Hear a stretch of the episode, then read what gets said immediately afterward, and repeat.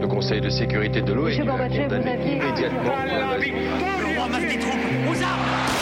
Vous n'avez pas, monsieur Mitterrand, le monopole du cœur. J'ai vu Brasier. Les présidents, ils sont pas pour nous. C'est moi Vous pensez tous que César est un con Comment ce groupe d'hommes peut décider pour des millions et des millions d'autres hommes? 12, 11, 10, 9, ignition sequence start. Mesdames et messieurs, culture générale. Bonjour, bonjour Salut. et bienvenue dans Salut. Culture 2000. Bonjour Marlène, ça va? Ouais. Jean-Baptiste, Johan. Bonjour Grégory. Bonjour. Alors aujourd'hui dans Culture 2000, on parle de, du Front National. Oui, oui. Ouais, je vois que ça On vous est mélange. tellement contents. Bon, si vous connaissez pas le, le FN, bah, c'est très bien pour vous. N'achetez surtout pas de télé. Continuez comme ça, ça ne, ça, ça- ça ne vous portera pas préjudice. Ça veut dire que Euh, vous connaissez pas Damien 16 aussi, et ça c'est une bonne nouvelle. Ça, c'est vrai que c'est dommage par contre. Bah justement, Johan, ça t'évoque quoi le FN, toi? Euh, non, moi, c'est- Eh bah, bah tu vois, oui, tu t'es grillé tout Si, seul. non, mais ça m'évoque pas Damien 16, mais effectivement, en 2002, moi, c'était ma première manif, euh, voilà. D'accord. mignon. Jean-Baptiste Euh, moi, ça m'évoque ma rencontre avec euh, un peu tardive avec ma tata Ouais. que je connaissais pas bien et elle nous a invités chez elle, très gentille, mais elle avait un bloc avec euh, des petites flammes bleu, blanc, rouge à côté de son téléphone. Et après, elle nous a demandé, mais vous qui vivez en banlieue parisienne, c'est pas un peu, vous savez, avec tous ces. Attends, on parle de ta tante là, oui, on parle de ma tante. euh, je la salue. On la salue. nous ouais. écoute. Ta tante euh, Tante maréchale. Et toi, Marlène Euh, moi, ça m'évoque euh, mes premiers souvenirs de mon papa devant la télé qui, quand il y avait un monsieur Qui avec un moins, Victoire Victoire l'éteignait et je comprenais pas bien pourquoi. Je lui disais, mais pourquoi en étant la télé, il a pas l'air si méchant C'est vrai qu'il avait pas l'air méchant avec son œil de verre, avec, avec son bordeaux. il m'a dit, si, si, je crois qu'il nous aime pas trop. Mais c'était resté un, c'est resté un mystère. Il l'a pas cassé la télé au moins. Non. Parce que moi j'ai entendu une interview de Guillaume Meurice qui interviewe un, un communiste, euh, enfin non pardon justement un anticommuniste, je sais plus s'il est militant au Ah FN oui, ou pour Fillon pendant la interview campagne de présidentielle récente et le gars raconte qu'il a pété deux télés en entendant euh, des communistes euh, genre à la télé, il avait pris sa télé, il l'a jeté par terre quoi. Bah, ça, c'est une bonne Non, solution. mon papa, il est gentil, il casse pas les télés. Et ben voilà ce que ça m'évoque. Moi, ça m'évoque Jean-Marie Le Pen. Réduire le fléau économique et social du chômage par la réduction massive de l'immigration étrangère, comme le disent nos affiches. Un million de chômeurs, c'est un million d'immigrés en trop. J'ai acheté une maison de campagne pour permettre à mes enfants qui habitaient le 15e de voir des vaches Du côté de euh, Mainte- au lieu de voir des arabes. Euh, Je suis un, un passionné aussi par l'histoire de la Deuxième Guerre mondiale. Je me pose un certain nombre de questions et euh, je ne dis pas que les chambres à gaz n'ont pas existé. Euh, je n'ai pas pu moi-même en voir, je n'ai pas étudié spécialement la question, mais je crois que c'est un point de détail de l'histoire de la Deuxième Voilà, Guerre voilà, mondiale. merci Jean-Marie. Tu nous as fait un bon condensé là, C'est de un Marie petit florilège. Ah, c'était des bien. En tout meilleurs cas, il fait moments un de- très beau clin d'œil au massif. hein. Oui, alors oui, bah, Pour c'est les vaches. l'immigration qui est massive. hein. c'est pas. Voilà. Euh, c'est un peu comme ça tout le temps avec Jean-Marie. Et ben oui, voilà. On ne s'ennuie Donc on parle du jamais. Front National. Eh oui. Et avant de par- parler euh, de la création du parti, parce qu'avant le Front National, il y a quand même des gars d'extrême droite qui existent avant, euh, avant le Front National. Ouais, il n'a pas l'exclusivité. Jean-Marie n'a pas l'exclusivité du, Non, il a pas le copyright, en du- effet. de, de- de l'antisémitisme, euh, de la xénophobie et du racisme. Tout ça combiné. Il y a aussi Mais l'extrême il aime droite les avant. vaches, hein, quand même, il faut le noter. Il aime les vaches. C'est important. C'est-à-dire Oui. Bah, Ah oui, ce qu'il disait dans oui, son pour ses enfants. euh, voilà. Ouais, c'est assez sympa. Mais oui, parce Alors- que le FN, ça commence en 72, mais heureusement, on n'a pas attendu le FN pour avoir des super voilà. idées. Alors, qui est-ce qu'on a avant le FN Bah, en fait, on, bon, la, la liste pourrait être très très longue. Euh, en gros, le- peut-être. l'extrême droite, on, voilà, on pourrait essayer de la définir. C'est euh, une espèce de droite euh, radicale qui Et euh, extrême quelque et part. extrême, c'est ça, qui, euh, à, la, à la différence d'une droite de gouvernement, du coup, cherche pas forcément à prendre le gouvernement, mais plutôt à, à, à porter un, un projet de transformation radicale. Euh, en gros, elle se structure en France avec l'affaire Dreyfus, en fait, Euh, parce qu'il y a des mecs qui commencent à se dire, bah, ça pose pas trop de problème d'accuser un tort euh, un mec qui en plus est juif, du moment qu'on peut défendre l'armée et la grandeur de la nation. Donc là on est toute fin, Fin 19e 19e. siècle. Voilà. Alors, euh, il y a aussi, moi, je- je- je- il y a un truc qui me paraît important aussi, c'est les ligues. euh, Tu sais, en 34 et tout, t'as Ouais, les tentatives de putsch. Bah, euh, Ouais, on peut pas parler d'extrême droite sans parler des années 30 où euh, effectivement et où les on s'en est en bien France. sorti, quoi. En France, en tout cas. Ah oui, on s'en Enfin, est bien sorti. C'est vrai qu'après, On a- Ouais, bon, je retire ce que j'ai on a dit. tout gagné, je pense. Tu couperas au montage, hein, Greg, merci. Non, mais ce que je veux dire, ce que je veux dire, c'est qu'il y a eu des tentatives de putsch euh, au Parlement et que ça s'est pas fait, quoi. Et qu'en 36, euh, quand Bloom il arrive, il fait bon allez, il, il dissout toutes Ouais. les ligues Ah. et qu'on n'entend Ouais. plus trop parler euh, jusqu'à Vichy, quoi. En tout cas, ce qu'on peut dire, c'est que l'extrême droite, de, depuis l'affaire Dreyfus jusqu'à la création du Front National, en fait, c'est plein de, de groupuscules, en fait, de genre de, bah, justement, de ligues, euh, toutes, euh, enfin, il y en a plusieurs et il y en a un certain nombre qui, en tout cas, ont pour euh, objectif pas forcément de gouverner, comme l'a dit euh, JB, mais en tout cas de la merde. foutre la merde, ouais, c'est ça, de Ouais. renverser le pouvoir et aussi de promouvoir des idées Oui, c'est euh, ça, parce qu'en fait, particulières qui sont Au-delà de ça, celles pas- de la défense de, de la patrie, de la France, euh, et que c'est- enfin, En fait, il y a même des racines un peu plus profondes parce que c'est pas euh, propre à la France, c'est un mouvement que- qui se partage dans bien d'autres pays. Et en fait, le- la racine un peu commune au niveau des idées, c'est les anti-lumières. C'est-à-dire, dès après la Révolution française, c'est des gens qui, en fait, euh, renient euh, les lumières, les idées de, euh, de progrès social, etc. Ouais, d'universalité aussi. euh, Voilà. C'est-à-dire que bah, tu, tu vas mettre dedans la hiérarchie des races, donc la- toute la construction du discours raciste à la fin du 19e. C'est c'est des choses effectivement qu'on qu'on va retrouver et qui vont trouver un écho aussi dans le nationalisme en fait. L'idée Bah- que ta nation c'est la meilleure et donc du coup que les autres sont inférieurs et ça justifie plein de trucs. Ouais, mais euh, à côté de ça, ils sont quand même antidémocratiques, c'est-à-dire qu'ils veulent, Ouais, ils ça, veulent un voilà, pouvoir très fort. Après, bon, Positionnement. quand il y a les communistes, on est anticommuniste. Euh, on est royaliste parce qu'il n'y a plus de droit. Quand il y a des républicains, au départ, on est anti-républicain. Avec Voilà. la défense de mode de prise de pouvoir par la force aussi, hein, donc par le coup d'État. Donc euh, c'est c'est vrai qu'il y a une bonne démo avec euh, avec Vichy et euh... Bonne démo, ça. tout ce qu'on peut faire. En gros, pour se rapprocher un peu de là-dessus on est pas mal. Et oui non, dis vas-y. Ouais, voilà, pour euh, rapprocher de l'époque de création du Front National, en fait, l'extrême droite en France, elle est évidemment très présente puisqu'elle est au pouvoir euh, pendant la guerre. Ensuite, il y a un petit Seconde creux et elle, euh, elle Un petit creux. renaît un petit peu de ses cendres pendant la guerre d'Algérie.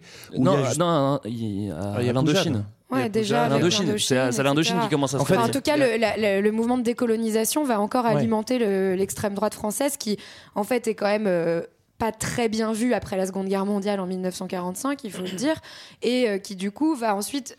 Pourquoi tu dis qu'ils sont pas très bien vus euh Bah, je sais pas. Ils sont mal compris. il y a quelques controverses, en tout cas qui euh, du coup revient un peu sous d'autres atours qui sont celles de la défense de l'empire français, du colonialisme, et donc qui réaffirment d'une certaine manière cette hiérarchie des races, mais Ben, ouais, c'est moyens. c'est pour ça que je parlais surtout de l'Algérie. Alors vous avez raison, il y a aussi l'Indochine. Avant. Mais c'est là où politiquement, euh, ça va vraiment commencer à, stru- à restructurer l'extrême droite pour la première fois, avec notamment la création de l'OAS et une extrême droite extrêmement violente parce que elle est anti-gaulliste euh, au possible. L'organisation armée secrète, donc euh, ceux qui sont pour que l'Algérie reste française. C'est ça, et qui vont en fait euh, faire des attentats à partir du moment où De Gaulle se prononce plus ou moins directement pour euh, euh, l'Algérie indépendante. Du coup, euh, eux décident par la force de faire des attentats sur le sol français, sur le sol, sur le sol algérien, et donc euh, de, de faire valoir euh, cette idée euh, nationaliste de maintien de l'empire français, etc. Il faut quand même parler un petit peu du, euh, du mouvement de Poujade, ce Oui. qui est, c'est, Ouais, c'est c'est assez autre- intéressant c'est parce un- qu'il y a, il y, a, il y a notre ami Jean-Marie qui sera C'est une autre dedans. branche en fait. Ouais, euh, qui sera dedans et qui a, qui a quand même pas mal de succès.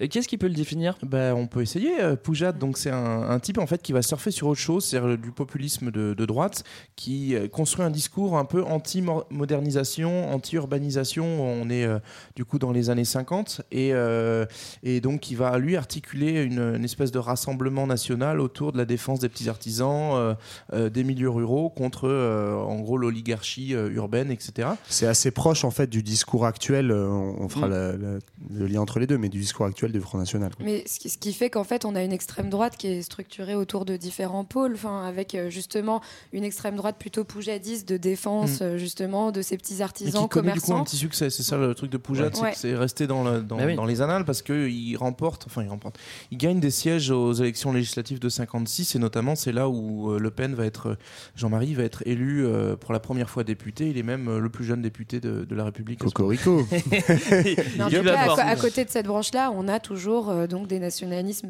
des nationalistes, pardon, euh, beaucoup plus, on va dire, euh, farouches. Turbulent, tu veux Voilà, dire turbulent.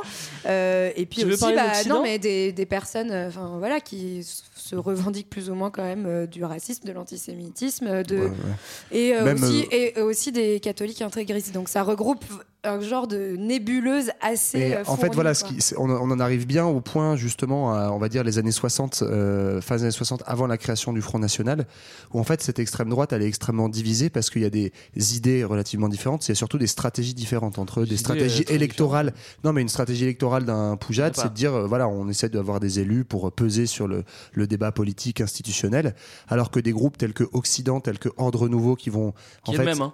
Arriver, euh, bah, Occident est dissous, devient- devient devient- Ordre devient Nouveau. Nouveau. Avec, euh, alors, en gros, donc c'est- on est sur des petits groupuscules extrêmement violents, en fait, qui sont Qui aime bien la castagne. qui aiment bien la castagne. Voilà. En gros, c'est on fait des ratonnades dans la rue, on se combat contre des militants d'extrême gauche, et, euh, et c'est pour ça que c'est des groupes qui sont euh, toujours dans le viseur de la justice, qui vont être dissous pour Occident, qui va se refonder ensuite en Ordre Nouveau. Donc là, on est en 1969, Ouais. et Ordre Et- Nouveau. Et, et c'est juste au moment, bah, juste, enfin, il y a, euh, enfin, dans ces années-là, à Paris, ça chauffe un petit peu, et donc on a Parce qu'il y nos a amis. 68 en Parce qu'il y a, dans Ordre Nouveau, il y a quand même euh, Alain Madelin, Ouais. Longuet, De Végian, ils sont, ils sont un ça. petit peu dans le coup, et eux, ils aiment bien castagner les hippies, Oui, les ceux ouais, qui ont les cheveux Il longs faut à ce savoir moment-là. que, quoi. ce, que ce sont des organisations étudiantes. hein, aussi, ça. euh, Donc euh, en, en 68, euh, Et voilà, le dans, ce- meilleur dans moment ce pour contexte, faire des bonnes castagnes. dans ce contexte autour de 68, où notamment euh, vont être dissous en même temps, euh, alors un tout petit peu après, mais Occident et la LCR en face, donc la Ligue communiste révolutionnaire, parce qu'en fait, on va avoir euh, des scènes de bataille rangée entre euh, militants d'extrême droite- droite et militants d'extrême gauche. Et Bon. tout ça aussi sur un petit contexte quand même, faut pas oublier de, de fond de guerre froide en fait, qui, qui va aussi appuyer un peu l'extrême droite parce qu'il y a la peur du Ça communisme qui va euh, bah, en fait euh, euh, permettre euh, justement à ces organisations étudiantes de dire on va cacher, casser du gaucho parce que derrière c'est on va cacher du gaucho. Non, ils ont jamais caché personne d'ailleurs. hein. alors là, on cache pas les juifs, mais alors les gauchos, ça en met dans le grenier. Bon, alors la solution, c'est de faire un parti, euh, un parti présentable. hein, C'est ça qu'il faut faire. Moi, je vous le. Oui, et puis hein, surtout de réunir justement toutes ces euh, branches de l'extrême droite. quoi, Voilà, pour, vous êtes, pour trop, être plus êtes- vous fort. êtes trop désoudés, les gars. Voilà. Et d'ailleurs, ça, c'est une idée. Donc, le- le- on arrive à la création du FN comme vitrine, mais c'est une idée, une idée en fait qui rejoint un peu ce que disait Johan tout à l'heure. C'est pas spécifique à la France, ça se passe dans d'autres pays, et notamment les fondateurs du FN. Alors, c'est pas, c'est pas Le Pen. Le Pen arrive très vite, mais c'est pas lui à la base. C'est euh, un type qui s'appelle Alain Robert et euh, donc qui est proche des milieux antisémites et Alain Duprat. Moi, Euh, moi, c'est marrant parce que j'ai Alain Robert, c'est un des fondateurs de, Moi, du j'ai François Brignot, en fait. Ouais. J'ai François Brignot et j'ai pas Ouais. trouvé Alain Duprat en fait. Euh, Brignot, est-ce que c'est pas le monsieur de, de Minute? Enfin bref, tous ces gens-là sympathiques, en fait, ils vont aller chercher leurs- leurs idées ailleurs, et notamment en Allemagne, où tu as un courant d'extrême Il y a des droite bonnes qui se en Allemagne, il y a eu des bonnes idées. Voilà, ouais. c'est fantastique en RFA à ce moment-là, en Allemagne de l'Ouest, et puis surtout en Italie, où tu as le mouvement social italien qui, qui se revendique en fait de l'héritage de Mussolini, donc euh, parti néofasciste, qui va être un peu le, le grand frère du FN à sa fondation. Oui, et dont le logo est une flamme, C'est donc ça. pardon, euh, donc euh, logo qui va être repris euh, ensuite par le Front National exactement le aux même, couleurs du drapeau français. Et pourquoi est-ce qu'il inspire le, le FN C'est parce que c'est à l'époque le plus gros euh, mouvement d'extrême droite en Europe, en fait, en termes de militants et de, de poids électoral. et structuré comme un parti politique et non plus comme des groupuscules étudiants. Donc là, on est en 72, euh, et donc du coup, on va fonder le FN en se disant il faut qu'on arrête de passer pour des petits castagneurs de gauchistes, il faut que Faut qu'on on, on rassemble désormais la, la diversité de l'extrême droite pour être un parti politique présentable et Alors pour Et ça, gagner il- des élections, il faut, en fait. il faut une, il faut une, une figure euh, forte. Euh, Il y a ce petit gars qui était chez Poujade, euh, qui était pas mal, qui parlait bien, qui en plus était député. Euh, il faut savoir que, on parle de Jean-Marie évidemment, il avait fait la guerre Qui a d'Indochine. fait la guerre d'Algérie.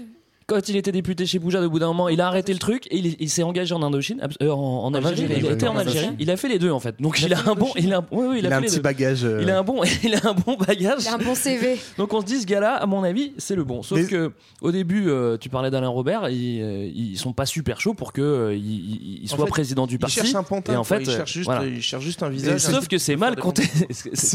Tu, prends pas Jean-Marie pour un pantin. Voilà. C'est ça qui est marrant aussi, c'est qu'aujourd'hui, quand on voit ce qu'est devenu le FN et son histoire euh, telle qu'on la connaît, on a un peu l'impression que Jean-Marie, c'était genre l'épouvantail euh, du FN. En fait, si tu regardes à sa fondation, c'est vraiment la vitrine la plus présentable parce que Ouais, ce qu'il y a derrière, c'est encore plus crade. Ouais, c'est vraiment ça. Et, et la stratégie d'ordre nouveau, mais elle, elle est, elle est explicite comme telle. hein. Là, on n'est pas en train de, de faire des, hum, des, des élucubrations un peu étranges. C'est l'idée, comme on l'a dit, voilà, d'avoir une vitrine médiatique, quelqu'un qui soit présentable pour euh, permettre de toujours continuer à avancer sur deux fronts. Et ça, c'est important de le rappeler parce que ça va rester en fait dans toute l'histoire du Front National. C'est une vitrine euh, politique, médiatique, parlementaire, etc. Et derrière ça, euh, tout un tas de groupuscules qui continuent en fait d'être au sein du front ou à l'extérieur, mais en tout cas qui gravitent autour et qui sont beaucoup plus violents et qui partagent pas forcément toutes les idées qui sont euh, données publiquement. Quoi. Et qu'on essaye de cacher tant, tant bien que mal. Alors, euh, le, ça y est, le parti est créé. Euh, Il y a Yes. Jean-Marie Donc qui est à est sa en tête. 1972. Ma- euh, Jean-Marie veut vraiment euh, ne pas être le pantin comme on l'a dit, donc, euh, donc euh, il s'impose euh, comme la figure. On note quand même que tu as le premier, le, premier, euh, le premier programme écrit par Gérard Longuet. hein. Oui, c'est bon, ça. alors Donc, ça se Gérard classe. hein. Longuet, qui, est un- donc, qui était un ancien d'Occident qui est ensuite il s'est rangé, dire je continue mes études, il a fait l'ENA et Bah, puis on euh, félicite. il garde quand même une trace, euh, enfin des, des relations avec ses anciens petits copains, mais aujourd'hui c'est plutôt euh, Un copain de Sarko. un, copain de Sarkozy de, de- des. Républicains. C'est- Est-ce que c'est lui, je vais dire une connerie, il c'est pas un, un des principaux euh, euh, idéologues de la campagne de Sarko de 2012, euh, Longuet? Il était 2012, ministre, hein. 2007. Enfin, en tout cas, Oui, effectivement, oui, mais, c'est un euh, proche, un. Euh, aujourd'hui, mais à l'époque, donc, donc effectivement en 73 pour la campagne législative, donc ça va être la première campagne du Front National, c'est euh, Gérard Longuet parce qu'il est énarque et donc il sait écrire proprement, qui va euh, proposer le programme de, de campagne du Front National. Donc à ce moment-là, le Front National c'est la figure Jean-Marie Le Pen et derrière en fait les troupes militantes c'est Ordre Nouveau, quoi, c'est les petits étudiants castagneurs. Euh, au début, c'est déjà euh, très, très raciste, très, très xénophobe. Dès le début ou c'est plus axé sur Bah, autre chose? Alors si tu as ça dès le début, notamment dans l'extrait que tu as passé, euh, c'est vraiment le slogan de démarrage du Front National, ce slogan de 1 million de chômeurs, c'est est un 1 peu plus million d'immigrés en trop. C'est la campagne d'après ça. Bah, moi je l'ai au deuxième congrès euh, de Ordre Nouveau en 72 au moment de la Alors, fondation du... En fait, bon. la, la particularité du programme de 73, c'est qu'il n'y a pas encore le- la question de l'immigration dedans. Justement, c'est un ajout qui vient après, alors que le FN tel qu'on le connaît, il est vraiment construit sur la dénonciation de Enfin, l'immigration. il n'est pas mis en avant, mais... il- Oui, oui, bien sûr. On existe, va pas euh, dire que c'est open bar pour les, les immigrés, mais en gros, c'est plutôt on reprend les thèmes euh, poujadistes. C'est ça, fait. ouais. Donc, on est dans la tradition euh, lutte anticommuniste, défense des petits artisans, des petits patrons, etc. Et puis refus de la construction européenne qui est en cours à ce moment-là. Ouais, et puis aussi des valeurs conservatrices, donc notamment euh, le fait Ça, que les ça, femmes soient au foyer, par exemple. Ou- mais Oui, il propose un salaire pour que les, pour que les mamans restent euh, à leur Et- Mais ça, c'est le revenu universel en fait. il est révolutionnaire, c'est ça. Euh, ça marche pas bien parce que, euh, parce que les gars, de- les gars d'Occident, euh, bah, ils sont pas. ils Déjà sont parce pas- que les électeurs, ils accrochent pas trop. Oui. quoi. Oui, oui, oui, mais interne, en, en interne, euh, ça, ça, ça marche pas bien parce que les gars d'Occident veulent un petit peu virer Jean-Marie. Et c'est vrai que c'est vrai que ça marche pas bien au niveau des électeurs. Peut-être parce qu'il n'y a pas encore le, le terreau et la conjoncture, la, la crise a pas vraiment frappé la France. On, on- on cherche pas, enfin, on n'a pas besoin de trouver un bouc émissaire. Du coup, ça marche pas encore euh, ni électoralement, ni interne, ni en interne. Euh, donc il y a pas d'électeurs et, Ouais, et c'est puis, un peu le et puis comme quoi. tu l'as dit, voilà, en interne, il y a en fait cette compétition au départ entre les deux courants euh, de naissance du Front National qui sont euh, ce qu'on appelait les nationalistes révolutionnaires, donc euh, les petits groupuscules qu'on a cités, GUD, Occident, Ordre Nouveau, qui sont donc vraiment des, des castagneurs, et puis la vitrine plus polissée, on va dire, de Jean-Marie Le Pen. Et contrairement à ce qu'on pense, parce qu'en fait, Jean-Marie Le Pen arrive avec une espèce de promesse en disant euh, Moi, j'ai été, euh, j'ai été député, etc. Je connais du monde, je vais faire venir plein de militants. En fait, le gros des troupes au départ du Front National, c'est surtout en fait ces groupuscules-là qui les fournissent. Donc, on pense qu'ils vont Le prendre Pen. le dessus euh, sur, le, sur le courant Le Pen. Et en fait, Le Pen, qui sait manier sa barque bien comme il faut, va progressivement en fait évincer, en tout cas mettre de côté ce, ce, ce courant-là et dire voilà, c'est ma ligne qui domine. Et c'est comme ça que va vraiment naître le, le Front National euh, tel qu'il sera sous sa Bah, présidence. Alors, fin des années 70, il se passe pas grand chose. Il y a. On l'a dit, ça, ça, ça, ça décolle pas trop. En fait, c'est ce qui se passe, c'est juste qu'il y a le vide, en fait. Ouais. C'est ça. C'est que 73 et 74, c'est des go- deux grosses raclées, même si Le Pen commence à être un nom connu parce qu'il arrive à se présenter en 74 à la présidentielle, donc euh, bah, on est obligé de lui donner du temps de parole. Mais par contre, ça, ça fait un, un bide électoral Bah. qui va justifier le départ de- de- d'Ordre Nouveau. C'est ça, en fait, c'est le moment quand même de. On va voir, les, les scissions vont aussi rythmer l'histoire du Front National, et donc c'est celle. de 1974, rebondissements. c'est la première scission du Front National, puisque Ordre Nouveau va en fait réclamer euh, d'être majoritaire au bureau politique du FN, ce que Jean-Marie Le Pen va bloquer. Et donc, euh, finalement, Jean-Marie Le Pen va évincer Ordre Nouveau, qui Ouais. en plus, à ce moment-là, se fait interdire. Donc, ça justifie complètement euh, sa démarche. Et il va se retrouver, du coup, seul à la tête du Front National, mais aussi, finalement, sans base militante. Ouais, c'est ça, il y a puisque plus qu'un tiers de des militants troupes qui qui reste, je crois. Était formé par ordre Ce nouveau, très donc c'est le moment un peu de, c'est un peu la traversée du Ce désert. qui est très drôle en 74 aussi, enfin drôle parce que contre-intuitif, c'est que euh, faut se rappeler que surtout à l'époque, l'ennemi de l'extrême droite et de ces groupuscules-là, c'est aussi le gaullisme. C'est pas que les communistes, parce que euh, voilà, tradition de l'Algérie, etc. Et donc notamment, il va y avoir tout un tas de militants d'ordre nouveau et du GUD, des gros castagneurs, qui vont faire partie du service d'ordre de Giscard Ah. d'Estaing, qui va les embaucher parce que Giscard, c'est en gros l'alternative à droite au gaullisme. Et donc, comme c'est lui qui a le plus de chances de gagner, t'as euh, tout un tas de mecs pour faire chier juste les gaullistes qui sont des gros gros fachos et qui vont euh, se servir de, de- de la figure de Giscard d'Estaing pour être son service d'ordre et le- et l'aider à arriver au pouvoir. Quoi. Pe- Petite anecdote, en 76, il se, pa- il se passe un truc euh, personnel quand même pour Le Pen qui va bien lui arranger euh, sa, sa petite affaire. C'est qu'il hérite, des, il hérite de Lambert, des ciments Lambert. Donc c'est-à-dire que le mec déshérite, déshérite son, son fils. C'est qui pour euh, filer- Lambert Bah, C'est euh, c'est les ciments quoi. euh, Ah, Et donc, et donc, il, industriel. Donc il récupère toute la fortune parce que le bien mec était un peu joué, facho. Et, et, euh, donc après, c'est, euh, on parlait tout à l'heure de sa JB euh, en off, hein, évidemment. Dans nos dîners mondains euh, hors antenne. Il y a eu un attentat après euh, contre la famille Le Pen, sauf que Le Pen à ce moment-là il est pas dangereux, tout le monde s'en fout, il fait, il fait, il fait pas du tout de, il a pas du tout de poids politique. Sauf que bah il avait vu qu'il avait piqué le pognon du fils Lambert, le fils Lambert était un peu vénère. Il y a eu attentat, bombe qui a explosé et il est pas Au mort. domicile Voilà. de Le Pen, ouais. Au domicile du Le Pen. C'est con parce que Donc- s'il y était passé, euh, peut-être que l'histoire serait pas la même. Et, ça- serait surtout Maigret pendant cette traversée du désert, euh, Jean-Marie va en profiter en, en 81 donc euh, pour euh, appeler à voter Jeanne d'Arc hein, quand même. Oui, oui c'est ça. Parce qu'il y a une petite anecdote. qu'il n'arrive pas à réunir les 500 parrainages. Voilà. C'est- ça, c'est la nouvelle règle pour les présidentielles. Alors pareil, c'est un, un truc qui revient souvent dans le discours du FN. C'est en gros pour être candidat à l'élection présidentielle, il faut avoir le soutien de 500 élus, donc que ça soit des maires, conseillers régionaux, généraux. Et euh, avant c'était 100, donc en 74 il n'y a pas de souci, mais en 80 désormais il en faut 500 et là il les trouve pas. Pas de chance. Euh, donc il vote à, il, vote Jeanne. il vote Jeanne, ça marche pas non plus. Hein, on vous invite. Mais bon, en fait, euh, finalement, ça, ça va, commence à aller mieux. ça va commencer à se retourner assez vite, puisque euh, dès les législatives de 1983, donc euh, assez euh, rapidement, euh, il va y avoir quelques alliances en fait au euh, second tour des législatives entre la droite et le Front National, qui vont faire qu'on va avoir pour la première fois quelques élus euh, Front National, notamment à Dreux. À Dreux, en Eure-et-Loire. En fait, ouais, ce qui- ce qu'il faut donner aussi dans ces éléments de contexte du début des années 80, c'est que progressivement, donc comme l'a dit Marlène, il va y avoir des petites victoires euh, électorales de plus en plus significatives, parce qu'aussi le contexte social et politique, il a changé en fait par rapport à 10 ans plus tôt quand est né le Front National. Tu veux dire que c'est un peu plus la crise? Bah alors, il y a, alors t'as raison, il y, a la- il y a la question de la crise, euh, de la crise économique euh, qui fait vraiment re- ressentir ses effets. Donc après les deux chocs pétroliers des années 70, et puis t'as aussi euh, des forts mécontentements à droite, en fait, beaucoup de déçus de la droite traditionnelle du RPR, parce qu'en fait la gauche est arrivée au pouvoir avec Mitterrand en 81.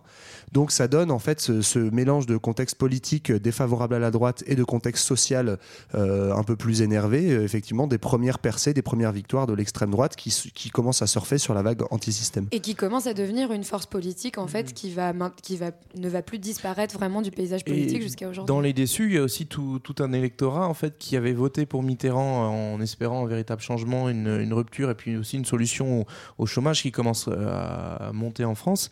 Euh, ben, en fait, il y a aussi ces déçus-là au bout de quelques années de mitterrandisme qui vont aller progressivement se laisser tenter par un, un vote FN. Bah, ne voyant Alors- pas arriver les chars de l'armée rouge euh, sur la Bastille, ils se sont dit bon, bah, tant qu'à faire, voilà. on va appeler les nazis et puis Bon, ça bah, va mieux se passer. Mitterrand, justement, je pense qu'il faut en, en parler un petit peu parce que il, est très stratégie, euh, Mitterrand, et pour embarrasser la droite, il a pas Mais trouvé. arrête, euh, c'est un grand naïf, François. Tonton, celui qui celui qui ouvre la euh, celui qui, qui, qui ouvre la- les, en grand les portes de la télé à Jean-Marie Le Pen c'est Ouais. Mitterrand. Parce qu'avant on- il y allait pas. Et pour faire chier la droite, en et fait. pour faire chier la droite c'est pour la ça qui est diviser drôle. parce que tu fais comment pour euh, c'était un problème la droite. Et euh, d'ailleurs c'est ce qui va se passer avec la proportionnelle. C'est la même stratégie. Il fait euh, il ouvre la, la- la télé à Jean-Marie comme ça il peut parler à tout le monde. Ça va diviser la droite.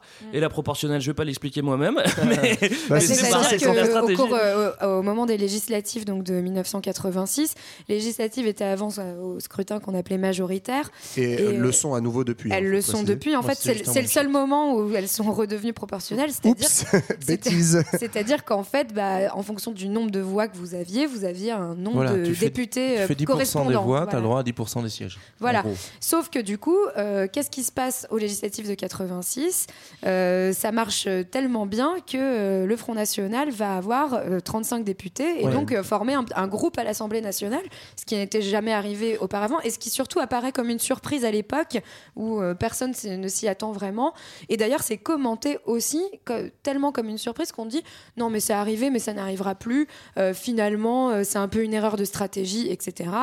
Et voilà, c'est assez Ouais. drôle de voir ça aujourd'hui. Euh, Enfin, en fait, la- toute la naïveté des commentateurs de l'époque euh, sur Ouais. la, la gravité de ce. Alors que en vote. plus il y avait déjà eu des premières victoires avant en croissante quoi. Il y a eu des- les régionales ou le Parlement ou les élections européennes où déjà en gros le Front National tapait au-dessus de 10%. Donc en fait c'était sûr qu'avec la proportionnelle ils allaient avoir des élus et, euh, et c'est là aussi d'ailleurs cette élection à l'Assemblée nationale en 86 qui va donner les- un peu de force aussi au lieutenant de, euh, de Jean-Marie Le Pen. C'est là on voit apparaître les figures comme Maigret, comme Gollnisch ou comme euh, Jacques Bompard qui vont rentrer euh, en tant que, que députés à l'Assemblée quoi, nationale. et donc euh, Et qui de vont prendre des euh, mairies voilà, aussi progressivement. Euh, C'est, c'est, c'est- du coup, euh, comment on fait pour, euh, pour faire rempart au- pour faire barrage au FN Bah, on à pisse sur la flamme, Greg, non Eh bah, on pisse sur la flamme. Et puis, bah, on vote tonton, quoi, tu vois. On vote pour, on vote pour le PS. Mais- C'est le seul qui est là. Ce qui, ce est fou aussi euh, de ça, c'est quand même l'énorme responsabilité de la gauche. On disait, euh, euh, eux parlent d'erreurs stratégiques et tout, mais en fait, ils ont vraiment joué avec le feu. Enfin, Mitterrand a joué avec le feu en voulant euh, diviser la droite et en faisant une place à l'extrême droite. Il y a ce volet-là, il y a l'autre volet aussi qui est lié Mais aux conditions sociales. À ce moment-là, il n'était pas. Enfin, les- ils disent qu'il n'était pas ultra dangereux. Mais bon, il jouait quand même avec le feu. On voit ce qu'on Ouais, et puis en fait, voilà, moi, moi, je trouve le, le vrai Voilà. truc de fond, en fait, qu'on retrouve encore, enfin, qu'on commence à revoir aujourd'hui dans les débats, mais il a fallu 30 ans de montée du FN pour ça, c'est que, en fait, il se passe un truc quand même, euh, un gros virage pour la gauche dans les années 80, c'est grosso modo l'abandon de la question sociale. Et la gauche, elle se place sur un terrain, dans un contexte, on l'a dit aussi, où il commence à y avoir des flambées, un peu de violence dans les banlieues dans les années 80, où il y a une grosse montée du racisme, du coup, dans la société française de par la crise. La gauche se dit, euh, je schématise, hein, mais grosso modo, bon, la question sociale, on va pas y arriver, c'est la merde, il y a trop de chômeurs, donc on va se concentrer sur le culturel. Et donc on va faire SOS racisme, on va dire que la tolérance c'est bien, etc., etc. Et donc en fait, ils vont aller sur le terrain du Front National, en fait, en parlant des questions d'immigration, en parlant des questions de racisme, mais vont complètement oublier les racines euh, sociales de ce mouvement-là. Et en fait, c'est euh, ce qu'ils vont continuer à faire pendant euh, 30 ans jusqu'à aujourd'hui. quoi. Absolument.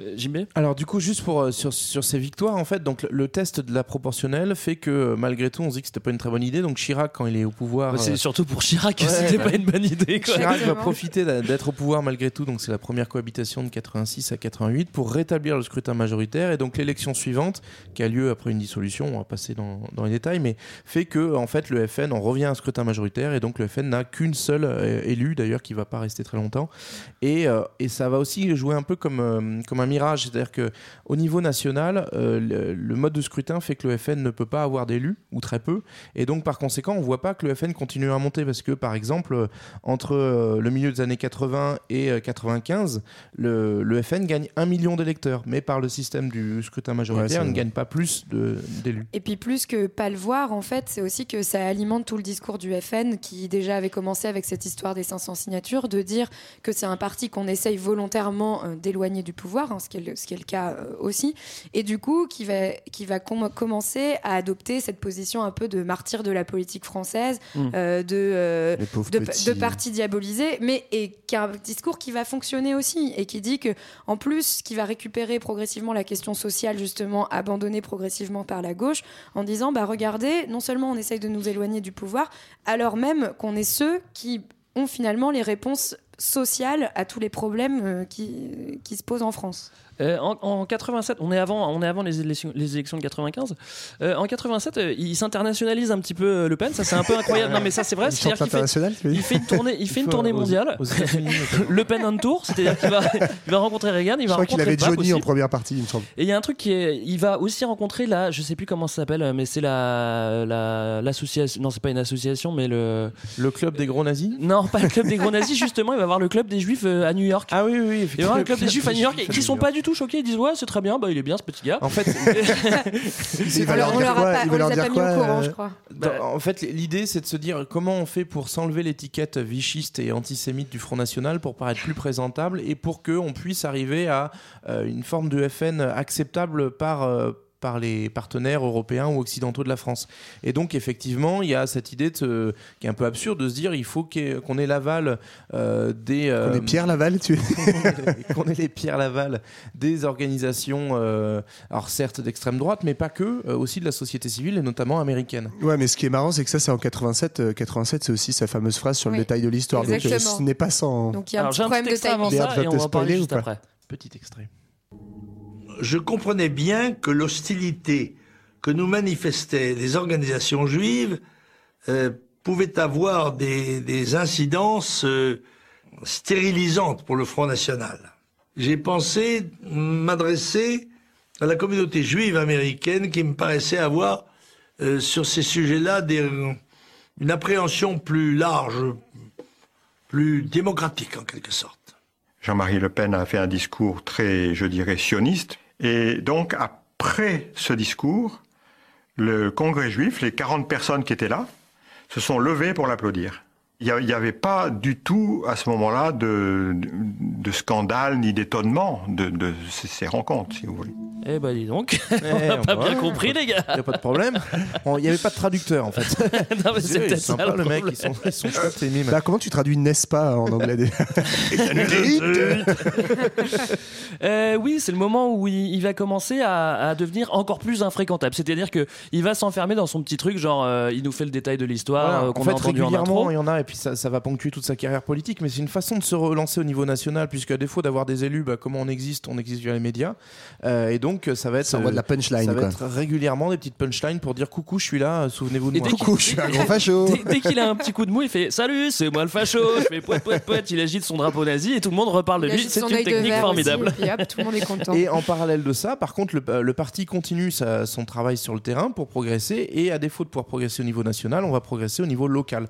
Donc on va cibler les élections alors, euh, cantonales, régionales et puis surtout les municipales où l'objectif c'est de faire tomber euh, des villes moyennes pour qu'on puisse euh, se rendre compte de la progression Et ça, ouais, là, on arrive quand même euh, à peu près 10 ans après, euh, après ton extrait, là, donc euh, 97 notamment, enfin 95-97, où il y a euh, les fameuses villes du Sud. Alors, euh, ceux qui écoutaient Zebda dans leur jeunesse, euh, ils les ont. Non, mais parce que moi, c'est comme ça que j'ai connu le nom de ces villes, tu vois. Ah, moi, j'habitais Marignane. Orange, Toulon, Vitrolles. Bon, bah, On toi, en entendait parler quand 45 ans, même. Greg, mais. Pas du tout.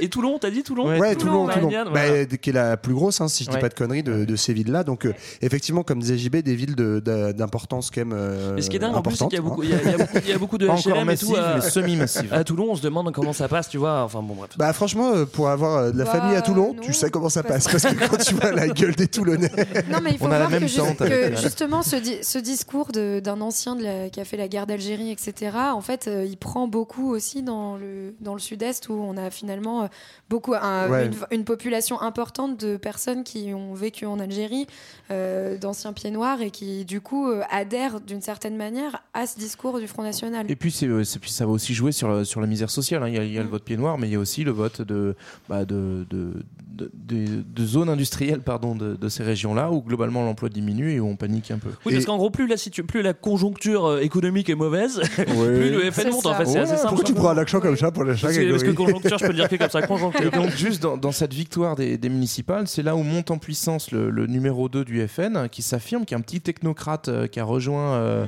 de façon un peu opportuniste Jean-Marie Le Pen dans les années Qui a une 80, belle qui est Bruno. Maigret. Oui. Bruno, Bruno Maigret, qui ne peut pas être élu euh, maire de, de Ah. Vitrolles. Vitrolles. parce qu'il a, il a, il Des est inéligible, justice, parce qu'il a un petit peu dépassé les frais de campagne autorisés. Oh, trois Mais donc rien. du coup, c'est Oui. Madame Maigret qui va. Donc c'est Voilà. Catoche qui est élu, mais c'est lui qui fait le discours de la victoire. Sacré Maigret. Faut On pas déconner quand même. On s'écoute un petit peu de musique, on revient juste après. Allez, Allez.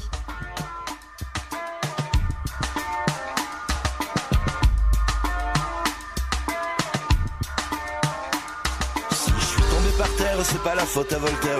Le nez dans le ruisseau, y avait pas d'olto. S'il y a pas plus d'anges dans le ciel et sur la terre, pourquoi faut-il qu'on crève dans le ghetto?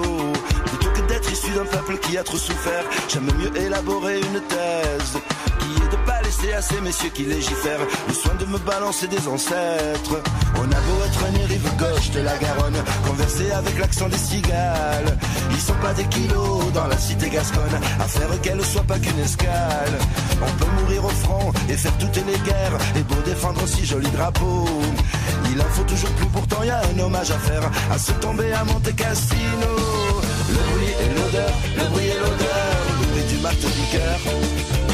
Le bruit et l'odeur, le bruit et l'odeur, le bruit du marteau piqueur. Le bruit et l'odeur, le bruit et l'odeur, le bruit du marteau piqueur. Le bruit et l'odeur, le bruit et l'odeur, le bruit du marteau piqueur.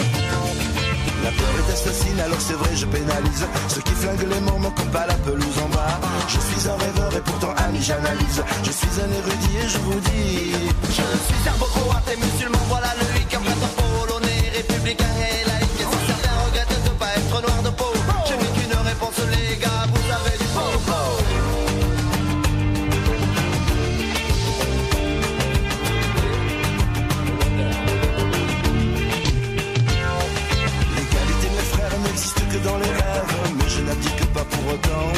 Si la peur est un bras qui nous soulève, elle nous décime, j'en ai peur pour la nuit des temps.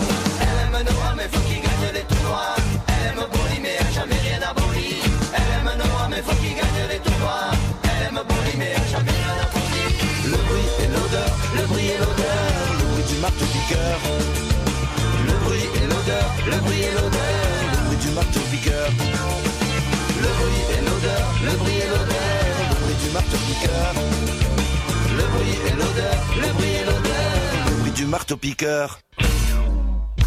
Comment voulez-vous que le travailleur français qui travaille avec sa femme et qui ensemble gagne environ 15 000 francs, qui voit sur le palier à côté de son HLM entasser une famille avec un père de famille, trois ou quatre épouses et une vingtaine de gosses, et qui gagne 50 000 francs de prestations sociales sans naturellement travailler. Si vous ajoutez à cela le bruit et l'odeur, eh bien, le travailleur français sur le palier devient fou. Et ce n'est pas être raciste que de dire cela. Nous n'avons plus les moyens d'honorer le regroupement familial.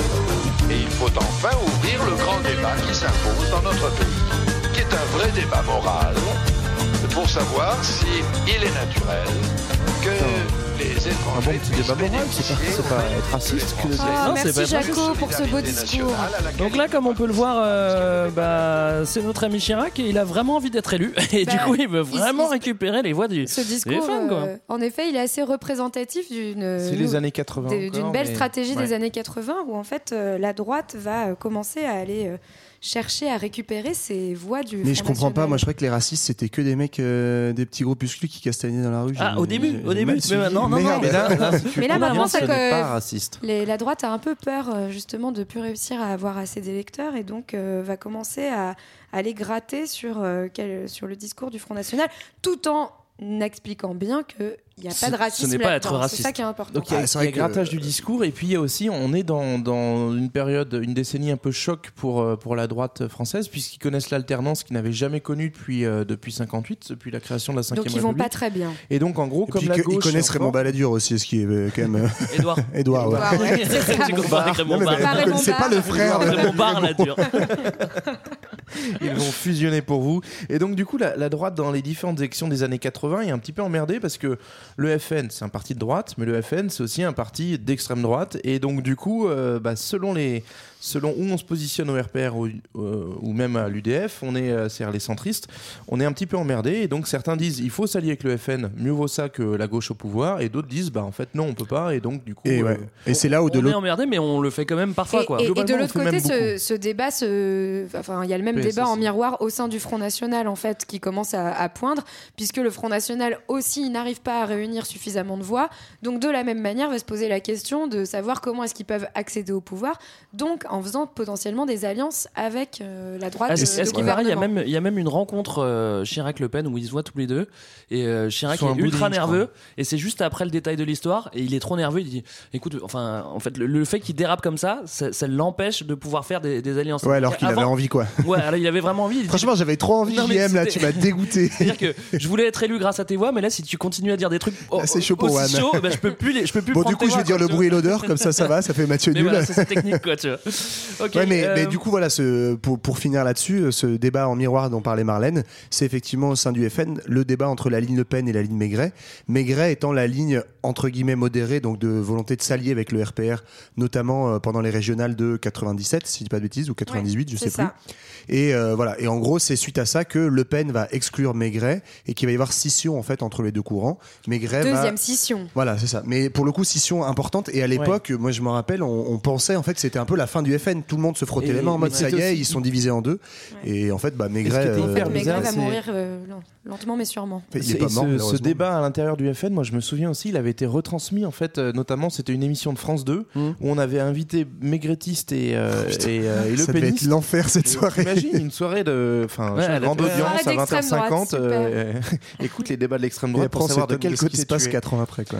Mais Et- on a un peu, on a un peu l'impression que Jean-Marie, en fait, il, il veut pas le pouvoir. C'est-à-dire que il, dit, euh, oh non, non, non, non, surtout pas, surtout pas le pouvoir. On, on, on, Bah, on ouais. pourra, on pourra pas assumer. Alors que Maigret, eux, ils veulent être élus parce qu'ils commencent à avoir un- du poids, ils commencent à pouvoir décrocher des Ouais, postes. après, je sais pas les si- cadres veulent des postes. Je sais pas et- si c'est qu'il veut pas le pouvoir, c'est aussi que il est, euh, il est le- l'incarnation d'une base militante extrêmement euh, voilà, radicale. On entend quand même aussi pas mal que euh, le, projet de Le Pen, c'est euh, sa propre vie politique, Oui. c'est de faire tourner sa petite PME politique. C'est pas forcément Oui, euh, oui, d'être euh, au pouvoir. C'est aussi que Maigret, c'est un peu le Philippot de l'époque, quoi. C'est le technocrate. Euh, Enfin, je sais plus quelle grande école il a fait, mais Il est euh, polytechnicien, je crois. Voilà, et donc en fait, lui, il est sur une stratégie assez rationnelle Ouais. de bah, on doit arriver à- au pouvoir, comment est-ce qu'on fait Mm. Alors que Le Pen, il est finalement, euh, on va dire, plus une figure plus politique du Front National qui porte Plus le discours, Et ses, ses valeurs, etc. et, qui, non, et qui du coup et qui du coup veut pas faire d'arrangement et qui veut pas tomber trop dans la com. Enfin, Et pas pourtant, paradoxalement, c'est lui qui va l'emporter, puisque on Bah, arrive peu de temps après pouvoirs. à 2002. Non mais, Ah oui, enfin, oui, tu vois, d'accord. ça ligne à lui en fait de euh, volonté d'être pur, etc. Ouais, de passer tout Euh, seul. je sais pas si j'anticipe, mais on peut peut-être Non, non, arriver mais- là, Oui, voilà, bah, à c'est ça, 2002. oui. En fait, Ce ouais. fameux euh, séisme politique, donc avec euh, D-Day le choc, quoi. Voilà, Jean-Marie qui arrive au second tour, donc il passe devant Jospin euh, à une époque où euh, c'était pas du tout annoncé dans les sondages Mm. et où en fait on, sort aussi d'un euh, d'un quinquennat, enfin d'un septennat à l'époque où en gros euh, Chirac était euh, président, Jospin premier ministre, donc il y avait déjà un côté Ouais. euh, vieille tambouille politicienne euh, où les deux mecs étaient déjà au pouvoir, on les connaissait depuis longtemps et surtout un contexte de campagne électorale extrêmement virulent où en fait euh, toute la campagne, tous les thèmes de campagne sont sur l'insécurité. On parle des banlieues, on parle de l'insécurité, on parle de la délinquance, partout, partout. Et c'est euh, à cette époque-là qu'on commence chez les critiques à parler de l'eupénisation des esprits, c'est-à-dire qu'en fait les débats de l'extrême droite ont gagné euh, tous les bords politiques et du coup, bah, qu'est-ce qui se passe, c'est que moment, quand même, on préfère l'original à la copie et Jean-Marie arrive au second tour. Mm, mm. Après, ce qui est, ce qui est ouais. marrant, c'est qu'en termes de score, si tu regardes euh, par rapport à la présidentielle précédente de 95, où il était à un peu moins de 15%, Ouais, il a à là, au final, il, il passe à- à- avec 16,86%, donc euh, pas beaucoup plus. Il n'y a pas une grosse forte progression. Donc, c'est à la limite, lui, il, il reste stable, il progresse un peu sur le thème sécuritaire, mais c'est aussi l'effondrement euh, Du Parti euh, Socialiste. du Parti Socialiste. en C'est ça, qui se divise. En fait, c'était comme la droite Bah, avant. c'est la faute euh, à Chevènement, Mais en fait, c'est Euh, l'effondrement de tout le monde, hein, parce que tu fais le cumul des voix de Chirac et de Jospin, et jamais en fait des partis de gouvernement n'ont eu aussi peu de voix. L'extrême gauche, à l'inverse, euh, tu fais le cumul des voix de Laguiller et Besancenot à l'époque, elle est à 10%, donc elle est très très haute aussi. Et en plus, c'est une extrême gauche autrement plus extrême que celle de Mélenchon aujourd'hui. Donc euh, voilà, c'est aussi un échec, euh, une période d'échec des, des partis de gouvernement. Quoi. Alors Jean-Marie est tout seul à bord, il a viré tout le monde, de toute façon c'est lui le chef, c'est lui l'État, c'est lui le parti. C'est pas lui l'État, je, je- je corrige. Alors, mais il y a un petit coup de mou quand même. Quoi. Bah, en fait, c'est- c'est que 2002, c'est un peu le champ du signe, quoi. C'est qu'il est au top of the pop et en même temps, derrière, ça se casse la gueule. Euh, tout simplement, bah, déjà, lui, à titre personnel, euh, il commence à, à vieillir. à vieillir un petit peu, être une figure un petit peu usée, puis qui, pas qui a un peu atteint son plafond de verre aussi en termes de conviction de, Mmh. des lecteurs, parce qu'avec toutes ses sorties, en fait, euh, euh, il en remet régulièrement une petite couche. hein. je sais plus ce que j'avais noté. Il y avait dur à four crématoire, notamment euh, en 1988, ou euh, l'inégalité des races en 96. Enfin, il en remet régulièrement, ce qui fait que globalement, il progressera plus. Et puis il commence à agacer une certaine partie de son, pa- de son de- parti du FN, aussi, ouais. euh, C'est ça, qu'il y a des gens qui se lassent. Et, euh, et puis par ailleurs, il va avoir des petites emmerdes parce qu'il va être destitué de son mandat au Parlement européen euh, pour des affaires de, euh, de violence euh, antérieures. Enfin, en gros, ça, ça se passe pas hyper top top. Et, puis surtout, le- la raison de fond, en fait, bah, c'est que euh, ce que Chirac avait essayé de faire avec la récupération du discours du FN, bah, il y a quelqu'un qui le fait beaucoup mieux que Chirac. Et qui va très bien arriver. Ouais. C'est le petit Nicolas, quoi. Et en, Et en il y a- plus ouais, de il y a ça, aussi, pardon, un, autre, euh, un autre élément là-dessus, c'est que quand même 2002, euh, faut quand même dire aussi que pour le mouvement social, ça fait un vrai sursaut et que euh, contrairement à ce qui vient de se passer aux dernières élections présidentielles, en 2002, l'entre-deux tours, il y a une énorme mobilisation sociale et qui va quand même marquer tout un tas de gens et certains électeurs qui vont un peu se repentir, euh, soit d'un côté d'avoir voté Front National parce que voilà conscientisation que quand même c'est l'extrême droite raciste, etc. Soit de tout un tas de gens qui ne voulaient plus entre guillemets voter utile et qui vont flipper leur race aux élections d'après en ayant un réflexe beaucoup plus, euh, beaucoup plus utile en fait face aux urnes, en se disant euh, attention, il faut faire barrage à l'extrême droite. Donc c'est aussi ça. Sarko. Non, mais c'est aussi ce- cette conscience euh, citoyenne entre guillemets, quoi qu'on en pense, qui fait baisser le Front National pendant quelques Oui, années. parce que en 2007, en 2007, du coup, lors de l'élection de Sarko, finalement, le FN passe à 10%. Mm. Donc, euh, enfin, Ouais, son plus bas niveau depuis. euh, Depuis les années 80, il Avant me 88, à des présidentielles, 88, 95, il est autour de 15%, 14, 15. Oui, ça, Et ça. 80, il n'était pas là. Donc en fait, euh, ouais. Voilà, donc toutes là, les ça idées signe un peu la fin de sécuritaires, Quoi. Toutes les idées sécuritaires ont bien été reprises. Euh, ce qui s'est passé aussi, c'est que j'ai vu des extraits d'un débat, euh, d'un débat entre Sarko et, et Le Pen. Et Le Pen, c'est vraiment le vieux monsieur, et euh, Sarko, Ouais. il est vraiment petit jeune qui monte, ouais, il, il explose au, il explose au débat. Et du coup, c'est figure ça un peu neuve aussi. Euh, Royal, c'est, enfin voilà, en gros, on est face à des jeunes, enfin des plus jeunes, qui ont une cinquantaine d'années, face à un vieux monsieur qui te parle de la guerre d'Algérie. Non, et puis Ouais, ce, c'est ce qui- ce qu'il y a d'intéressant aussi, c'est qu'en fait, il y a quelque chose qu'on a un peu oublié et dont on a reparlé ces derniers temps, c'est qu'en 2002, euh, finalement, le soir où euh, bah, Jean-Marie Le Pen n'est pas élu face à Jacques Chirac, euh, apparaît euh, sur la scène médiatique une personne qu'on va finir par bien connaître, qui est Marine Le Pen, qui commence à parler et, euh, non, et euh, qui en fait se révèle un petit peu ce soir-là et donc euh, va commencer à monter progressivement pendant ce temps-là dans le parti et à se constituer bah, une figure de- d'héritière, hein, Mm. vraiment d'héritière elle a mis de politique. l'or dans, ses cheveux, un Voilà. peu plus de noir sur ses yeux. euh, pour la succession euh, du père, Ça succession qui s'annonce un petit peu euh, compliquée. Ouais, euh, aussi. héritage. Et hein, la succession, donc, elle, elle se- elle s'annonce compliquée en interne en- parce qu'il y avait d'autres héritiers qui attendaient leur tour depuis un petit moment, et notamment Bruno Gollnisch. Et puis aussi un contexte de fond où le FN gagne mo- de moins en moins d'élections, euh, notamment les européennes. Il fait un score euh, en 2009 très très bas, 6,34%. Donc il était à 10% depuis, euh, depuis les années 80, euh, 10 élus pardon, depuis les années 80. Et là, il tombe à 3 élus. Et donc, ça a aussi des, des conséquences en termes de subvention de l'État. C'est-à-dire que, en gros, l'État te rembourse une partie de tes frais de campagne si tu atteins un score très important. C'est à ce moment-là là, qu'ils vendent le. C'est voilà, ils vont devoir du coup euh, Ouais, vendre Saint-Cloud, là. euh, Vendre le- leur euh, leur euh, le Les paquebot. pauvres. Le paquebot qui est le, Le siège paquebot, euh, ouais. du Front National, mais ils vont même galérer Paquebot, à le, le menhir, vendre. tout ça. Ils le vendent, euh, je crois, à un tiers du, du prix que- qu'ils avaient mis eux, euh, tout simplement parce que bah en fait euh, il n'y a pas grand monde pour l'acheter et que eux ils ont besoin énormément d'argent parce qu'ils sont sous sous menace de, de liquidation euh, judiciaire. C'est c'est anecdotique, mais c'est à ce moment-là aussi où il y a Dieudonné euh, qui, euh, qui se rallie au FN et, euh, et Soral. je pense que ouais. c'est à ce Non, à moment-là cette époque-là, il se rallie pas encore. Il va avoir des réunions comme ça pour s'informer en citoyen. tu sais. Cherche de l'inspi pour ses nouveaux sketchs. yeah. Euh. Mais Soral, Soral, ouais. oui, Soral passe de l'extrême ouais. gauche à l'extrême droite. euh. En tout cas, voilà, euh, en, en 2011 euh, va avoir lieu cette fameuse nouvelle crise du FN autour de la succession de Jean-Marie Le Pen et euh, Bruno Gollnisch, bah, il va se faire damer le pion par, euh, Par Marine. Alors en Bah, fait, c'était prévisible. En hein. fait, voilà, c'est c'est- Ouais. cette, enfin, prévisible, on ne sait pas. En tout cas, c'est c'est vraiment a posteriori, on peut dire une passation vraiment symbolique parce qu'en fait, ça représente tout le travail de fond qui est mené par toute une partie du Front National, dont Marine Le Pen est la figure de proue, pour, alors les médias disent dédia- dédiaboliser. On pourrait débattre de cette expression ou pas. Moi, je pense qu'elle elle, Euh, En elle est même pas temps, bonne. on mais... peut dire qu'elle a fait son, elle a fait son chemin. Cette expression, l'utilise complètement. depuis 60 Non, mais c'est ça. Mais en tout cas, elle est en tout cas, une 72, volonté de, de moderniser complètement ce parti et en fait de euh, changer, de rompre avec la ligne de Jean-Marie Le Pen sur tout un tas de thèmes, avec la ligne dure, euh, voilà, ouvertement antisémite, raciste, xénophobe, et aussi sur des questions de aussi, société. Oui, c'est Ouais, ça. voilà, sur des questions de société, de féminisme, de genre. euh, la- la- la- le symbole de ça, par exemple, c'est euh, au moment des manifs pour tous. Alors là, on est un peu après, mais en gros, euh, au moment des manifs pour tous, tu as une grosse division entre une partie, Marion Maréchal Le Pen, Louis Alliot, etc. Donc euh, la ligne un peu dure qui était plus pro-Golnisch, qui en fait euh, assume d'aller dans les cortèges en disant que en gros les homosexuels sont des animaux et que c'est un scandale. Et tu as une autre partie qui est Marine Le Pen, Florian Philippot, qui refuse en fait d'aller dans les manifestations en disant ouais c'est pas un débat important, etc. société, Voilà, en gros ils essayent de, de, se, de montrer un peu patte blanche et jusqu'à un truc de fou, moi je savais pas ça, mais en 2012, Mmh. les plus de 50% des couples homosexuels mariés votent Marine Le Pen. C'est que plus de 50%, c'est un truc de ouf quoi. Ouais.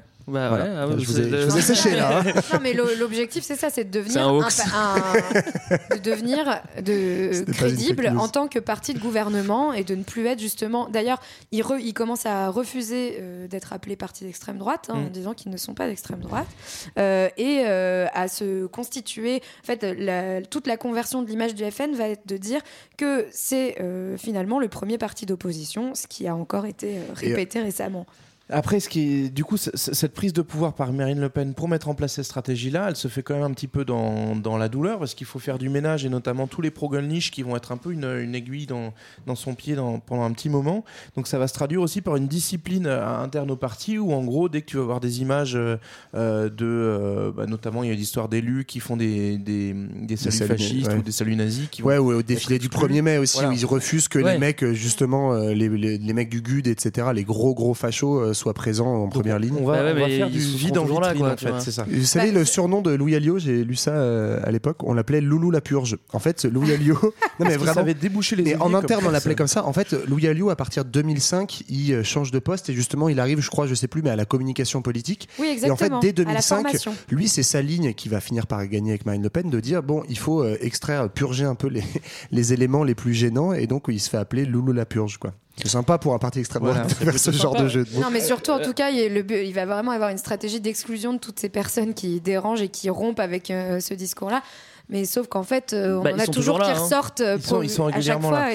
Mais, coup, mais malgré tout, on va quand même essayer de vider le bureau politique, le bureau exécutif de tout ça, jusqu'à en fait le gros morceau qui est Jean-Marie Le Pen. Parce que en, en Le 2011, quel morceau en 2011, euh, Marine Le Pen est élue présidente, mais euh, Jean-Marie Le Pen. euh, 2022, tu veux dire Pardon, 2011, euh, présidente du Front National. Mais papa reste là et il garde le statut de président d'honneur. C'est genre le meuble coup- que tu mets dans un coin, quoi. et le problème, c'est que lui, il n'a pas envie de faire le meuble et il est en très très bonne forme, ce vieux monsieur, et donc il va régulièrement refaire chier et notamment. Son bébé, quoi, aussi. hein. Il va remettre une petite couche sur le détail de l'histoire et sur sa vision de la Seconde Guerre mondiale avec une magnifique citation sur, euh, sur l'occupation euh, en disant, je sais plus, je, je crois que je l'avais noté quelque part, euh, c'était, euh, oui c'est ça, en France du moins, l'occupation allemande n'a pas été particulièrement inhumaine, même s'il y eut des bavures inévitables dans un pays, Pays, de ouais. euh, 550 000 km. Voilà. Ouais, ouais, en effet. Et C'est donc, du coup, inévitable. Pour toutes ces choses-là, en fait, c'est pas tant sur le fond que ça pose problème à Marine, Le Pen, c'est que sur la forme, ça gêne sa stratégie de soyons plus cool et soyons plus accessibles. Ouais, c'est Et ça. donc, du Mais- coup, elle va ne soyons le, pas un parti d'extrême droite. Mais elle en va même temps, elle pourra- pour, virer- pour vider papa. Elle pourra jamais le faire parce qu'il y a toujours, toujours des dérapages. Ils essayent bien, tu vois, même pendant les, pendant les meetings, pendant les campagnes, de, de, de contenir un peu les plus fachos. Sauf que au bout d'un moment, les mecs ils tendent le bras en l'air et puis ils font un mais c'est- assez intéressant parce qu'il y a eu des reportages justement pendant cette campagne récemment sur le Front National, où euh, notamment un reportage à Nice où ils vont voir euh, les jeunes du FN et euh, les jeunes du FN qui viennent justement en faisant des saluts nazis et en ayant des propos ouvertement racistes sont évincés immédiatement et en tout cas euh, ne sont pas ceux qui tractent sur les marchés, etc. En revanche, euh, parmi les conseillers les plus proches de Marine Le Pen, Ouais. on trouve euh, des mecs euh, Bah, au des anciens du GUD. au euh, joli nom euh, d'Ax- d'Axel euh, d'Alex- d'Axel Lousteau ou encore euh, Frédéric Chatillon, qui sont des anciens du GUD, et notamment euh, ce euh, cher euh, Axel Lousteau, on le retrouve avec euh, Léon Degrelle, qui était euh, en train de lui dire qu'il aime beaucoup ce qu'il fait. Euh, Léon Degrelle ayant été le chef des nazis en Belgique, donc des mecs qui se revendiquent quand même finalement ouvertement nazis, ouais. nazis, néo-nazis, mais qui sont en fait des hommes de l'ombre qui n'ont pas finalement de poste euh, officiel au Front National, mais qui sont en fait les conseillers, un peu euh, le cabinet noir, on va dire, de Marine Le Pen. Ils sont toujours du coup présents dans la pensée, mais concrètement dans les, dans les phases, qu'on- dans la visibilité de, de ce parti-là, et on fait en sorte qu'il soit moins visible, à tel point que désormais, tu as des identitaires qui euh, ont fait le choix de venir au FN et qui sont finalement euh, se retrouvés exclus, et qui euh, vouent une espèce de haine à Marine Le Pen et n'attendent qu'une chose, c'est qu'il y a une autre tendance qui prenne le pouvoir, et cette euh, tendance est celle de Marion Maréchal Le Pen. Après, il y, a- il y a quelque chose d'intéressant là-dessus, c'est que là, on parle des, des personnes, et en fait, souvent, euh, le FN est repris en fait par la plupart des commentateurs, journalistes, etc. Joue sur euh, ces, cette, euh, ces purges, etc., ce nettoyage entre guillemets en interne, pour dire voilà, regardez, on est un parti euh, qui a su balayer devant sa porte, etc. On est, on est désormais présentable, présidentiable, etc. Et en fait, derrière ça, ce qui est marrant, c'est que c'est pas du tout une dédiabolisation du Front National. En fait, c'est même un, un retour aux racines de ce qu'est l'extrême droite, c'est-à-dire c'est toujours un parti qui, enfin, toujours en tout cas une mouvance en France qui s'est dit, dont la ligne était le nationalisme et de dire ni de droite ni de gauche, nous sommes nationalistes. Et ça, c'est exactement la ligne de Marine Le Pen. Et en fait, derrière ça, on joue le plus possible sur une espèce de, de plasticité, de brouillage idéologique permanent, où en fait on a euh, une sorte d'incohérence entre plein d'idées bizarres. Donc on, on reprend en fait des thèmes à la mode autour de la laïcité, on se sert de l'idée de laïcité pour en fait faire de l'islamophobie, on se sert de la figure de la femme de Marine Le Pen pour se dire féministe. Donc en fait on fait des espèces de grands écarts Et le idéologiques retourner contre permanents. aussi, Voilà, et le retourner toujours en fait contre les, les cibles réelles du Front National. On fait des espèces de grands écarts permanents qui en fait qui permettent de brouiller euh, le Front National sur la carte et qu'en fait euh, arriver à ce que les gens disent ah ben vous voyez effectivement ils sont pas de droite, ils sont pas de gauche. On a un discours de plus en plus social tout en étant euh, Oui. extrêmement euh, voilà virulent sur sur des questions euh, des classes populaires parce qu'en fait c'est un discours plus social. Mais globalement si tu es un ouvrier blanc depuis des générations ça va, mais les autres ça va pas trop. Donc euh. Non, mais ça, sur la question économique, notamment, c'est assez intéressant parce que, euh, justement, Jean-Marie Le Pen, euh, enfin, du temps de Jean-Marie Le Pen, c'était pas un parti, euh, je veux dire, euh, qui se réclamait euh, anticapitaliste, euh, etc. Parce qu'elle a Ouais, quand même prononcé ces mots euh, pendant Mm. les débats euh, de cette élection présidentielle. Euh, là, il y a un vrai virage, en tout cas, euh, du point de vue économique qui est fait. Donc, comme tu l'as dit, Johan, pour revenir sur l'idée d'un protectionnisme, donc d'une priorité à la France, qui du coup devrait profiter en fait euh, aux plus faibles, aux opprimés qu'il défendrait. Et donc euh, justement, ça se traduit par euh, le rejet de l'Europe, ça se tra- et ça se traduit par euh, toute une flopée de mesures dites sociales qui sont promues par le FN, mais qui seraient promues évidemment euh, au détriment euh, Avec toujours l'idée de la priorité nationale, Ouais. c'est le nouveau mot pour préférence nationale. Et par contre, oui, justement, ce que tu disais, l'anticapitalisme euh, qu'affiche le, le FN, c'est là encore une rupture avec, euh, avec Jean-Marie, puisque lui était dans une logique Ah, ultra-libérale, ouais. en fait. Ouais. C'est-à-dire que euh, il était vraiment dans euh, la liberté du, du marché et le refus d'un État trop fort, etc. et on retrouve là encore cette idée dans, dans- chez Marion Maréchal Le Pen qui se dit bah, moi je suis de droite et je suis euh, libéral et donc euh, pas forcément à l'aise sur Mais les C'est un moyen de s'opposer aux partis euh, qui sont au pouvoir en fait aussi, Mm. hein, justement de marquer une Ouais, rupture. avec- Mais c'est en ça aussi que la ligne de Marine Le Pen, euh, elle, est, elle est encore plus dangereuse parce que au lieu de s'afficher, voilà, je suis ouvertement de droite, je suis ouvertement libéral, etc. Elle, elle crée cette espèce de brouillage et encore une fois, ça n'a rien de moins grave ou de euh, normalisation. En fait, c'est exactement les racines de l'extrême droite. Les années 30, le nazisme en Allemagne, c'est du national-socialisme et ils sont, ils arrivent au pouvoir comment Alors beaucoup par les classes euh, moyennes, puis à l'époque, il y a un soutien euh, des grands, du grand patronat, etc., qui n'existe plus vraiment aujourd'hui parce qu'il n'y a, a a pas d'intérêt pour ces gens-là à soutenir Marine Le Pen face à Emmanuel Macron. On voit très bien pourquoi. mais en termes de charge, mais, mais globalement, voilà, c'est on, on revient à ces racines-là en fait de euh, un espèce d'amalgame euh, populaire, dit populiste d'ailleurs. euh, bon bref, alors que En, en gros, pendant toutes ces années, le, le- le discours a pas vraiment changé, même s'il a été un peu, même si aujourd'hui il est un peu plus lisse, il est un peu plus présentable. Ce, ce- par contre, ce qui a vraiment changé, c'est quand même qu'elle est au centre, au centre des, euh, des campagnes. C'est-à-dire qu'avant même le début de la campagne, cinq ans, cinq ans avant, avant la campagne, c'est on va, on va, on va se battre contre Marine Le Pen et c'est vraiment elle le centre en fait. C'est-à-dire Mm. qu'elle monopolise tous les, tous elle les fait débats et défait le jeu politique. et sur euh, des trucs qui sont euh, sur des trucs qui, qui, euh, juste en surfant sur la peur des gens quoi donc c'est c'est quand même un petit peu ce c'est quand même un peu dur pour la France de centrer tout le débat politique sur elle Moi, je Et ce qui du peu coup dur. amène aussi à, à la réussite euh, relative actuelle du, du Front National. Donc c'est sur la dernière présidentielle euh, où du coup elle se maintient au deuxième tour. Donc c'était un choc en 2002 et en fait c'est presque une évidence. Mais c'est ça- c'est ça qui est terrible. On le 2017. voit notamment Et, euh, aux faibles mobilisations qu'il y a et- eu. ouais, et à la différence de, de Le Pen père qui en 2002 en fait progresse à peine dans les voix entre le premier et le deuxième tour, elle elle gagne 3 millions d'électeurs je crois euh, et elle fait un, un score au final qui est le double de celui de son, de son père, c'est-à-dire qu'elle est à, à 34% ou 33% euh, en 2017 avec derrière environ 10 millions d'électeurs qui ont fait le choix Front National au deuxième tour. Mm. C'est-à-dire dans une logique de on va la faire élire. élit un président. Ce qui est une rupture avec quand on regardait un peu les- la sociologie électorale euh, de la fin des années 80, Mm. les gens qui votaient euh, Front National, en fait, il y en avait que euh, en 88, euh, il y a eu un sondage qui a été fait parmi les électeurs euh, qui votent Le Pen à la présidentielle. Il y en a que 17% parmi ceux qui ont voté Le Pen qui voulaient qu'il euh, qu'il gagne réellement. C'est-à-dire qu'on est Ouais, face à un vote c'est le- le contestataire. vote contestataire, Voilà, ouais. on vote Le Pen pour faire chier. Tandis que là, aujourd'hui, Ouais, les gens ils sont dans une logique tout, de on veut la porter au pouvoir. Bah là, parce qu'on est dans une logique aussi euh, d'épuisement euh, face aux partis politiques de gouvernement, où en fait, euh, on- là, le, dis- le discours de cette année, c'était vraiment, bah, on a tout essayé, donc pourquoi pas essayer maintenant le Front National vous croyez qu'elle veut vraiment le pouvoir euh, elle Ouais, moi je crois qu'elle le veut vraiment. ouais. Je sais pas, C'est peut- peut-être sabotée pendant le débat. Mais, euh, mais ouais, après, ça, ça renvoie aussi à, comme disait JB, à qui vote, euh, qui vote Front National aujourd'hui et, euh, et un petit peu quelles en sont les raisons. Effectivement, grâce à ce euh, blanchiment du discours, sans, mauvais jeu de mots, du coup, ça a permis aussi de, que des gens votent pour elle pour ses idées, en tout cas pour ce qu'elle prétend défendre comme programme. Et donc, on a, en termes de sociologie actuelle, hein, électorale, en gros, c'est essentiellement les zones, on l'a dit, pas forcément euh, populaires, mais en tout cas les zones qui ont euh, subi de, le- de plus fortement les différentes crises économiques, donc les zones de désindustrialisation et euh, un peu le- toutes les zones périurbaines.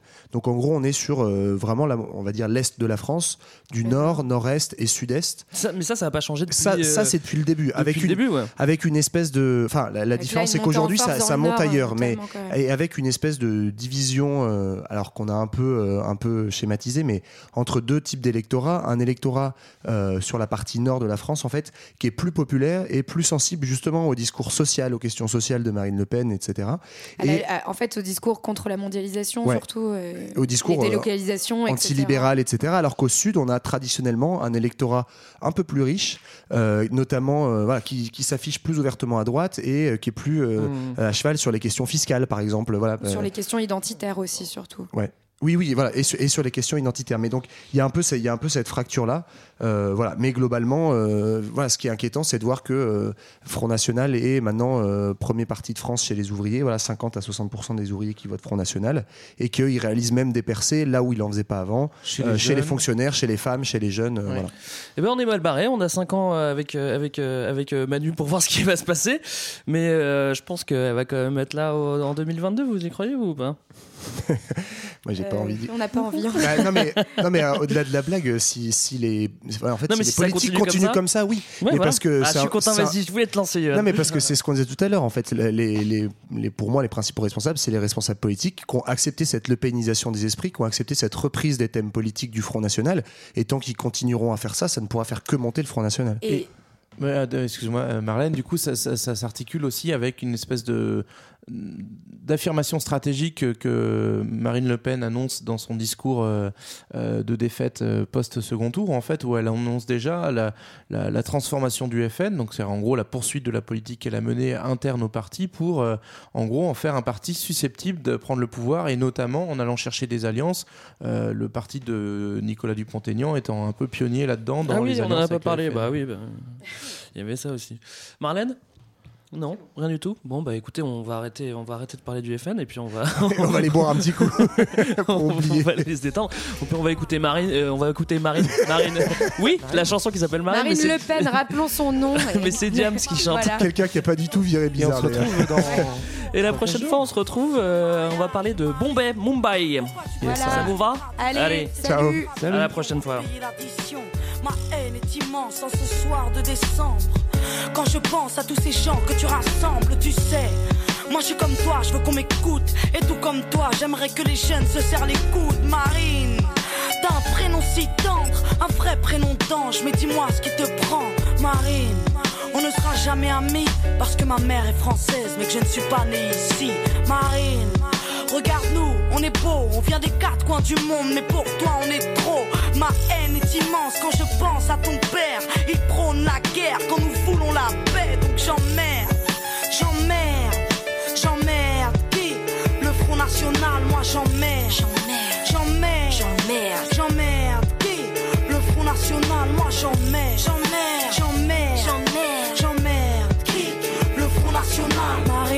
tu es victime des pensées de ton géniteur. Génération 80, on a retrouvé notre fureur. Marine, t'avais l'honneur d'être proche de l'ennemi, d'installer un climat paisible dans nos vies. Mais Marine, t'es forcément intelligente, t'as pas songé à tous ces gens que t'engraines dans l'urgence. Marine, t'es mon aîné et pourtant je ne te respecte pas. Il m'a fallu faire ce choix, Marine.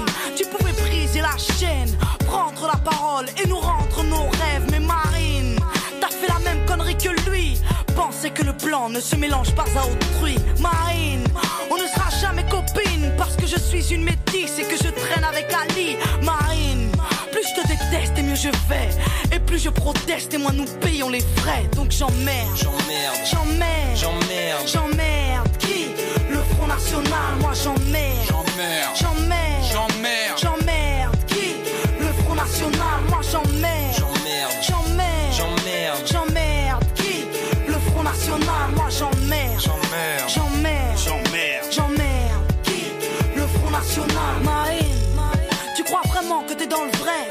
Saisir ta chance et ton avenir est tracé. Marine, je suis pas de ceux qui prônent la haine, plutôt de ceux qui votent et qui espèrent que ça s'arrête. T'as fait couler le navire, Marine. J'ai peur du suicide collectif des amoureux en couleur. Marine, pourquoi es-tu si pâle? Viens faire un tour chez nous, c'est coloré, c'est jovial, Marine. J'aimerais tellement que tu m'entendes, je veux bien être un exemple quand il s'agit de vous descendre, jamais que t'es le problème d'une jeunesse qui saigne. Viens, viens, allons éteindre la flamme. Ne sois pas de ces fous qui défendent le diable, Marine. J'ai peur que dans quelques temps t'y arrives et que nous devions tous foutre le camp. Donc j'emmerde, j'emmerde, j'emmerde, J'emmerde. j'emmerde. Qui? Le Front National, moi j'emmerde, j'emmerde, j'emmerde.